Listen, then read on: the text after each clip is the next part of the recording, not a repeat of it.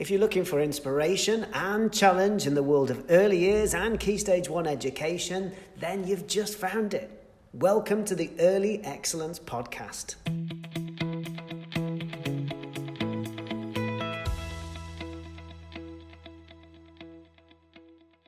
Hi everyone, Andy Burt from Early Excellence here. I hope you're well. Um, here we go with episode two of the Early Excellence podcast.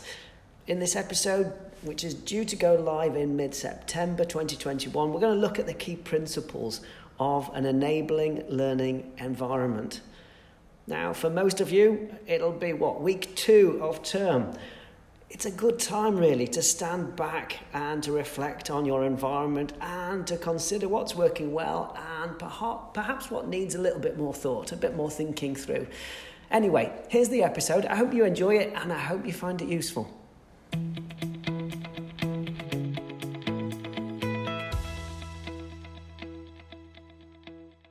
This week, we're thinking carefully about all of the things we need to consider when planning our learning environments. Whether you're setting up your new classroom for the first time or changing your existing layout, it's vitally important to get it right. The actions you take and the decisions that you make at this point in the year can have a massive impact for you and your children. Get it right, and you'll be encouraging the development of a whole range of skills and concepts, and even more than that, you'll create a, create positive attitudes around the whole idea of learning and finding out new things. No pressure then. Here are a few ideas that I think will help. Okay, number one use shelving to create clearly defined areas of provision.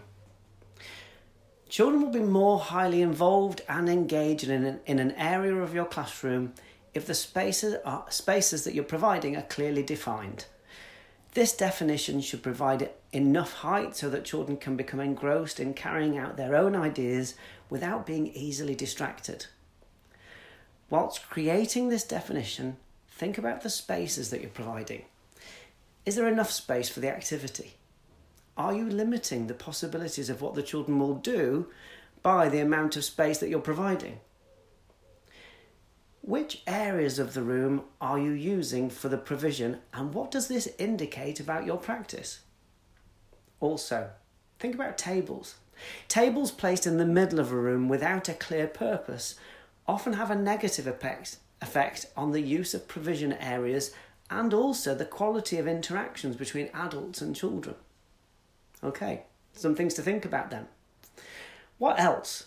Well, think carefully about the layout of your classroom. In order to get the most out of your space, the links between some areas should be really clear. For example, your paint easel is best placed within or adjacent to your workshop area. Here, children will have access to a huge range of creative possibilities. So, think about printing with bottle tops, for example adding patterns and different materials. The children might also make a box model in this space and then paint it at the easel. So having the two together, I think, makes perfect sense. Other things to think about. Create a domestic role play area rich with possibilities for playing roles that the children will be familiar with.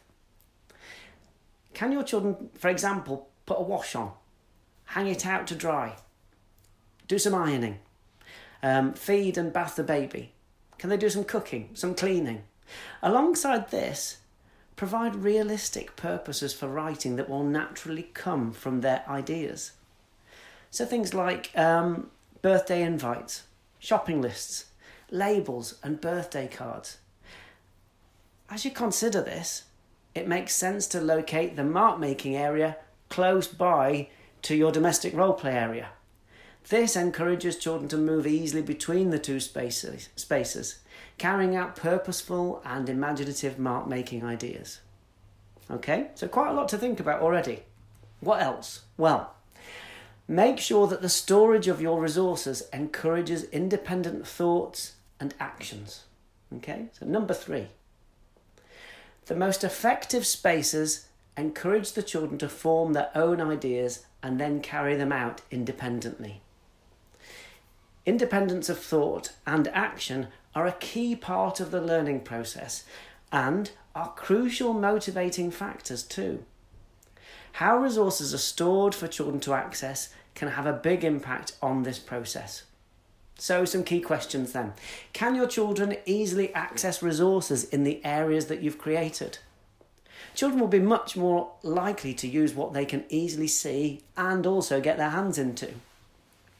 Resources should be stored in separate boxes or baskets which are clearly labelled. The motivation to carry out an activity can be very easily lost if access is an issue.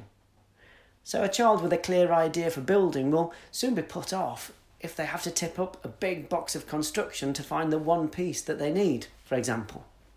Okay? So, some key things to consider there when you're thinking about setting up your space. Also, point four do your resources earn their place on the shelf? Okay?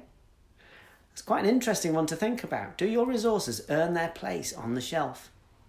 Set out a rich set of resources in each area which will offer a wide variety of possibilities. This is your continuous provision and should be available for the children every day throughout the year. These are your teaching tools, and the, and the decisions that you make around the resourcing of these areas of provision in your classroom are crucial to its success. So, when you place things on shelves for the children to use, make sure that you know what each resource offers. What will the children be likely to do with it? And is it the best resource you can offer? You don't need to provide large quantities of the same resource. This is a key thing to think about. So, for example, 10 almost identical buckets, for example, um, instead of that, think about variety and richness and depth of thinking. Um, perhaps offering just a few, maybe two or three different different sorts of buckets. So you might have a bucket that's clear, for example, um, one with measured markers, buckets of different sizes, different shapes. Thinking about quality of what we're offering, I think, rather than quantity, is really important. Also, will all of your children find something in their classroom that fascinates and engages them? that connects with their prior experiences and current fascinations? Will the resources in your room prompt your children to tell you something about themselves and what really matters to, them? Okay, so there you go. Four steps to get you started. Okay, let's just go through them again. Four steps just to get you started. Number one, use shelving to create clearly defined areas of provision.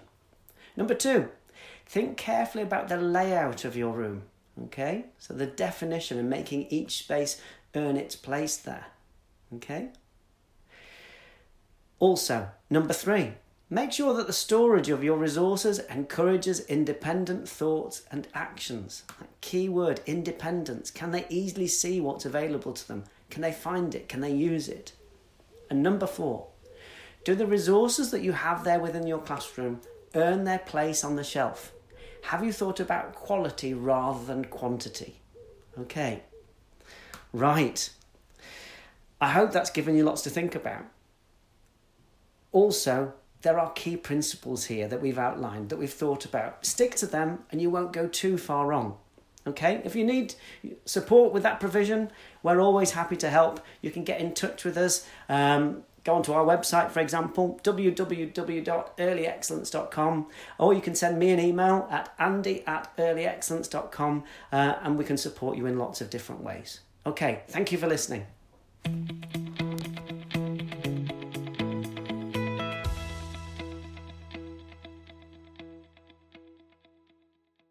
And if this podcast has really got you thinking, then you might well want to watch our Planning Your Environment free webinar.